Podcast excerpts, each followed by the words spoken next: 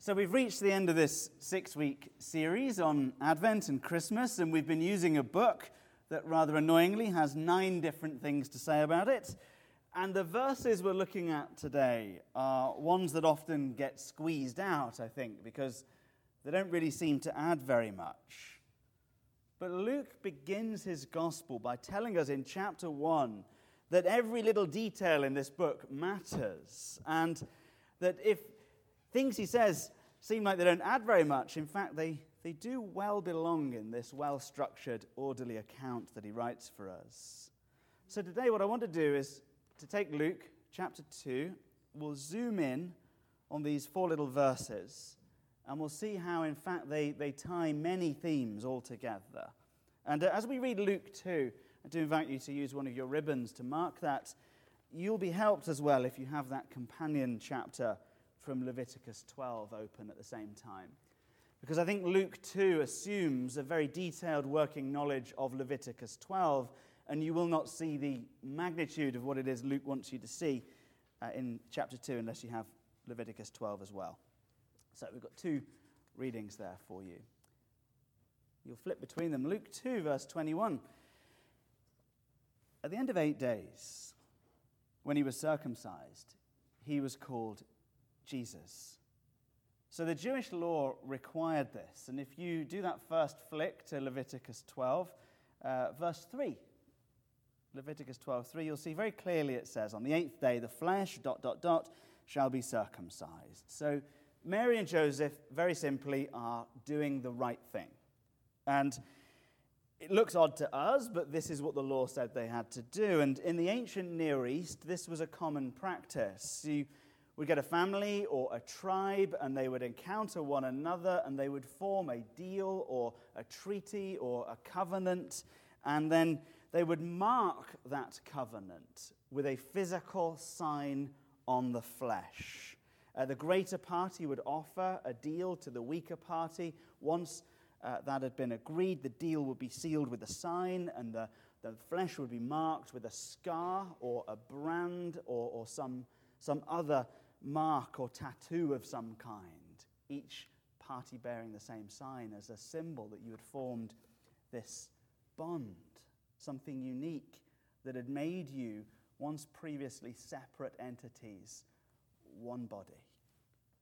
Now, long ago, God formed a covenant exactly like that, just like all the other covenants with Abraham. And under the old covenant, God gave to the people, the Jews, the sign of circumcision to remind them on their flesh that they had become one with God Himself. It was a reminder to obey His laws and a reminder of His love and His mercy and His grace whenever they wandered away. It was always to call them back to obedience, back to a relationship with Him, back to living under blessing, back to experiencing joy, and to repent and to experience all that God had to offer for them. And our whole series has been about this about repenting, turning back, and then experiencing joy. And uh, Luke has, has gone over this over and over again. I think, especially very nicely, he sets up this theme through the prophecy of Zechariah in chapter 1, where Luke says, or Zechariah says, uh, verse probably 71 or something like that. Blessed be the Lord, the God of Israel, for he has visited and redeemed his people, dot, dot, dot, to show the mercy promised to our fathers and to remember his holy covenant. There's the word, the oath that he swore to our father Abraham.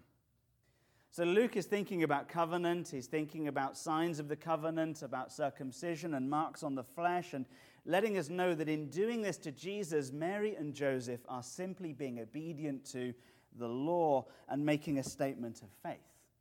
They are going to bring up this child right.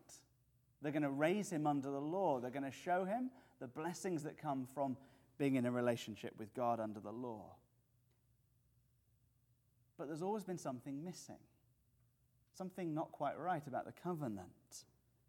Because in all of these years and all of these signs, uh, by this point in history, 2,000 years since that first Abrahamic covenant, since that first circumcision, in all of these years, all of these boys, there's always been something missing. Because remember, a true covenant sees a deal sealed with a sign that is borne by both parties. As the greater and the weaker party become one and join together in covenant, both parties bear the scar, the brand, the tattoo, the sign of the covenant. And obviously, that part of this covenant had gone unfulfilled until now. Because they did not just circumcise their boy, they just circumcised their God. Luke is trying to shock us with the physicality, with the fleshliness of the incarnation of God. This is outrageous news, what they just did. Born under the law to fulfill the law, born in the flesh to identify with the flesh and to bear on the flesh the mark of the covenant of God. God becomes one of us and experiences what we experience. Why? Luke just lets that hang. He moves on now to his next point He moves on to the name. And he records, we're still in verse 21, that Jesus is not a name that Mary and Joseph chose. Rather, he tells us it is the name given by the angel before he was conceived in the womb. The only baby ever to choose his own name is Jesus. That's a remarkable thought that it was his idea. Why Jesus? When you think of all of the, the names that God could have chosen for himself at his incarnation, you know, you think about all the great names in the Bible. Why not David, a king? Why not Abraham, the original father of the covenant? Why not Moses uh, or Noah? Why not Adam? That'd be a good one to restore all flesh. Why, why Jesus? Jesus uh, is the Greek version of the Hebrew name Joshua or, or Yeshua, maybe as they would say it. On one level, a very ordinary name, Joshua. We have three Joshuas in our church. Uh, most weeks they compete to see who's the most grown up, and very frequently, Mr. Gerdes wins. But uh, it is a special name, uh, Yeshua, Joshua, because it contains, his wife's, his wife's laughing. Uh, it, Joshua contains the name of God. Uh, the tetragrammaton, Yahweh, a yah, a ha, a wa, and a ha. In Hebrew, Yahweh, the name of God. When Moses is asked uh, in the burning bush, or to the burning bush, uh, when Moses asks the burning bush, What is your name, God? God replies, Yahweh. My name uh, in English is the first person form of the verb to be. It is I am. Moses says, You know, who shall I say has sent me on this quest? And God says, I am. Tell them that I am has sent you. I am is my name. It means I exist. I am to be. And it means I hold in existence all things. I am the sovereign and the potentate of time. The name I am, or Yahweh, becomes so holy in Hebrew culture that they would not even utter the name. And so, therefore, any child called Joshua or Yeshua, containing that name of God, is a very important name indeed. The wonderful thing about Jesus, as the Greek form of this word Joshua, is not only does it contain the name of God I am, but it also contains the only thing that God can do for you, which is to save. Jesus means I am saves. It means God saves, or the Lord, the Lord, He saves. Luke's second letter, the book of Acts, chapter 4, verse 12, says, There is no other name given under heaven among men by which we must be saved. So the name that God chooses, Jesus, is, a, is showing us in a name what his birth is showing us in the flesh, that God has arrived in our midst to rescue us. The name and the birth are showing the same thing. And these are the themes on Luke's mind that he's setting up in the letter. We've got covenant and we've got rescue as he reaches back into the depths of salvation history and looks forward to their consummation in Christ. We have sin this great problem. We have salvation, this great solution. We have revelation that the temple is coming down and God is in our midst. And now, the missing component, we have redemption as we turn to verse 22. When the time came for their purification according to the law of Moses, they brought him up to Jerusalem to present him to the Lord. Flick to Leviticus again. As you do, you'll see there, chapter 12, verse 2. If a woman conceives and bears a male child, then she shall be unclean seven days, as at the time of her menstruation. So, giving birth, the Levitical code tells us, is a, an act that would defile you. It would render you ritually or ceremonially unclean for a while. Anything really involving blood would do this. Any uh, kind of touching of blood or bleeding or condition of bleeding would render you ritually uh, unclean. And verse 4 explains, especially, she shall not touch anything holy. Obviously, you can't go to the temple if you're impure, uh, nor come into the sanctuary until the days of her purifying are completed. Now, the sanctuary was the dwelling place of God. The most holy ground was the temple. Not just symbolic, like a church is, but real. This, uh, Mark Sayers describes the temple as a portal to the throne room of heaven here on earth. Like it is actually that little tiny bit at the front of the front of the front of the temple, actually heaven on earth. You go in there, impure, you die. Advance to judgment day without grace. That is the temple and the power and the presence of God. Do not pass go, do not collect $200. And uh, with anything like this, of course, blood especially would be a barrier to your inclusion within the worship life of the community. You're going to go to the front bit, or the middle bit, or the outer bit, or even outside in the street. You go away if you've been in contact with blood. You do not belong in that place. In 1988, my parents took me to a fancy hotel. Uh, it was called the Falmouth Beach Hotel, very beautiful. In front of the hotel, if you could picture it, perfectly laid, was this elaborate white stone esplanade. And it's south facing, so it caught all of the, the heat and the sun, and it had a, an uninterrupted view of the headland and the beach and the seaside and, and the sun setting on the, on the ocean. And that the best restaurant in this beautiful hotel had enormous floor to ceiling glass uh, window panes right at the front, overlooking the, the esplanade and the, and the sea and the sun and, and all the beautiful stuff. And of course, the best, most romantic tables for two were all set up uh, in, the, in the windows at the, at the front, right there, very beautiful. The design flaw, I think, however, at least from an engineering perspective, and you'd appreciate this, Stu, was that the very large glass windows and the very reflective, beautiful white stone esplanade and the very gorgeous south facing sunlit view made the restaurant incredibly hot. And uh, picture the scene, will you? A sommelier is pouring and decanting the wine.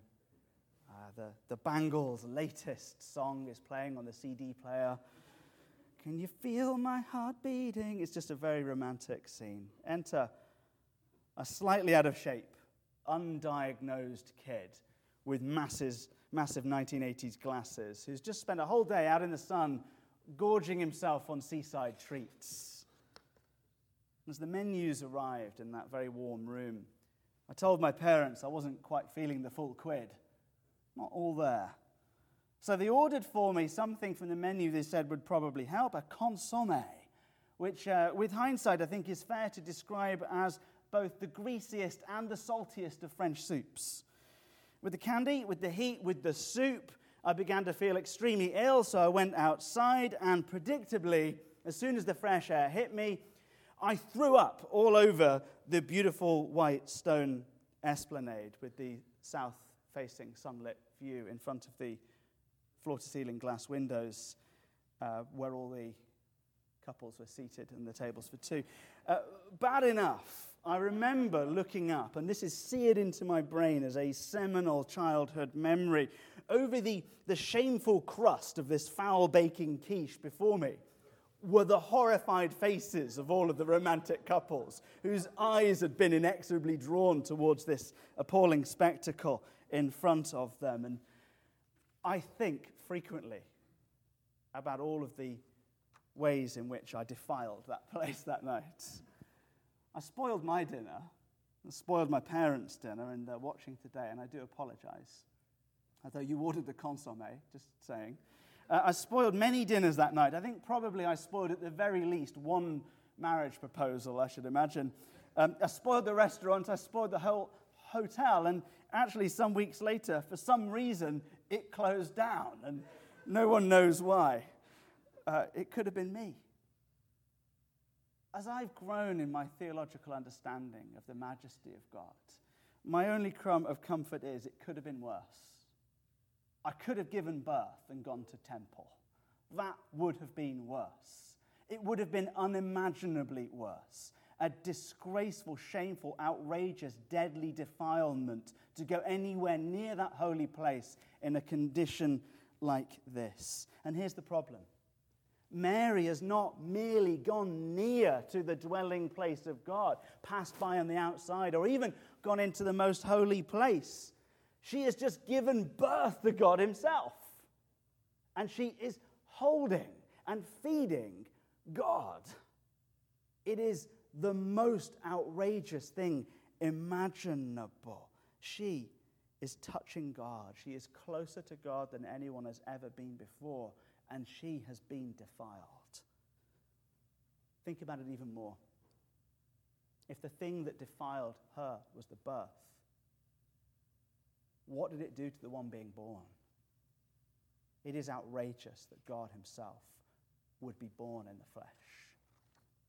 There's no human story that gets close to how appallingly outrageous that really is. We're being told that God Himself has just been defiled in the most shameful way, and yet it was His idea. He planned this. So, in just a couple of verses, every category that they had is turned upside down. It, this is wild. Uh, and these are two verses that often we overlook because there's better Christmas stories to tell, but every single category has been turned upside down. And what else does Luke record still in verse 22? That Leviticus prescribed a way for them to be restored. There is a way back from the most shameful things that you have done. And, uh, and Mary's time of purification concludes, as it should, verse 24 tells us, with a sacrifice according to what is said in the law of the Lord a pair of turtle doves or two young pigeons. Now, again, this is why I want Leviticus 12 in front of you, because Luke's telling us that this is according to the law. So let's read the law as it says, Leviticus 12. When the days of her purifying are completed, dot, dot, dot, she shall bring to the priest at the entrance of the tent of the meeting, uh, that is the temple, a lamb a year old for a burnt offering, and a pigeon or turtle dove for a sin offering. Two sacrifices, one to give thanks and one to purify.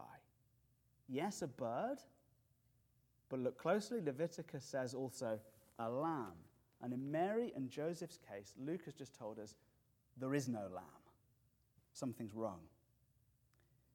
Now, Leviticus goes on to say uh, that we, this can be okay sometimes. Verse 8 says, If she cannot afford a lamb, then she shall take two turtle doves or two pigeons, one for a burnt offering and the other for a sin offering, and the priest shall make atonement for her, and she shall, shall be clean. So, Luke is letting us know in this tiny little detail something about Mary and Joseph. Too poor to keep the whole of the law they take the exemption instead. They can't afford a lamb, they don't have one. So they give as much as they can give, which is almost nothing. That reveals the kind of family that Jesus chose to join. He could have been born anywhere, anywhen, but he chose that. Now, second lesson this morning James, the brother of Jesus, who grew up in the same family, uh, says this Has God not chosen those who are poor in the world to be rich in faith and heirs of the kingdom? What I think Luke wants you to see is that God can choose anyone and that our human merits are not a part of the equation. God chooses you. And if you are worse, God chooses you. If you defiled the Falmouth Beach Hotel, God chooses you. If you defiled your God, God chooses you. And I think Luke wants us to see the lamb, in fact, is not missing. The lamb is lying in Mary's arms. It's not a lesser sacrifice, actually. It's the greatest sacrifice we'll ever see, as God Himself provides the lamb. God is the lamb, God is the sacrifice. Now, there's a song, isn't there, that hangs a question over every Advent and Christmas. It's not the Bangles, it's not Eternal Flame, unfortunately. Uh, Mary, did you know? There's this question, like we sing it every year and there's no answer. And it drives me mad. I love the song, it's very clever. I just wish it would have a conclusion. Mary, did you know that the child you delivered would soon deliver you? Very clever. Did you know when you kiss your little baby, you kiss the face of God? Mary, did you know that your baby boy is heaven's perfect lamb and the sleeping child you're holding is the great I am? Yeah, of course. She just called him Jesus. An angel came and said, He'd like to be called Jesus, please. And then her cousin went wild, and then her fetuses, her cousin's fetus jumped for joy, and then Zechariah, the great priest, gives this huge song about how this fulfills every aspect of the Abrahamic covenant down to the circumcision. So I like to think the answer is yes. Mary is a great theologian. And this is the fulfillment of so many promises, all bound up into this one little moment, into Jesus himself. I think she knew, having identified with our flesh at his conception and our sin at his birth, having been marked on the flesh on the eighth day under the law, to, as a sign that he will fulfill the whole of the law bearing the very name of God and at the same time describing the only thing that God can do, which is to save, bringing the very presence of God to us, there is now a temple lying in Mary's arms. And yet, instead of that causing our judgment and death, it ends up purifying us and presenting us before the Lord as whole. I very much doubt she understood every facet of this. No one can. I'm pretty sure she knew enough, though. Not just that Jesus is the name of God that he chose for himself, but that Jesus is the name that he chose for you. Let's pray. Lord Jesus Christ, there are no human stories that can come close to the horror of our sin before you. And no experience of defiling a temple comes close to the greater defilement of our sin. And yet, you, Lord Jesus Christ, placed yourself in the midst of flesh and sin, of squalor and poverty and shame. And you did so to present yourself as the perfect sacrificial lamb once and for all. Lord Jesus, you took on our flesh to redeem us. And we have nothing to say, nothing to do except to utter your name in wonder and in thanks. Lord Jesus, we worship you. Amen.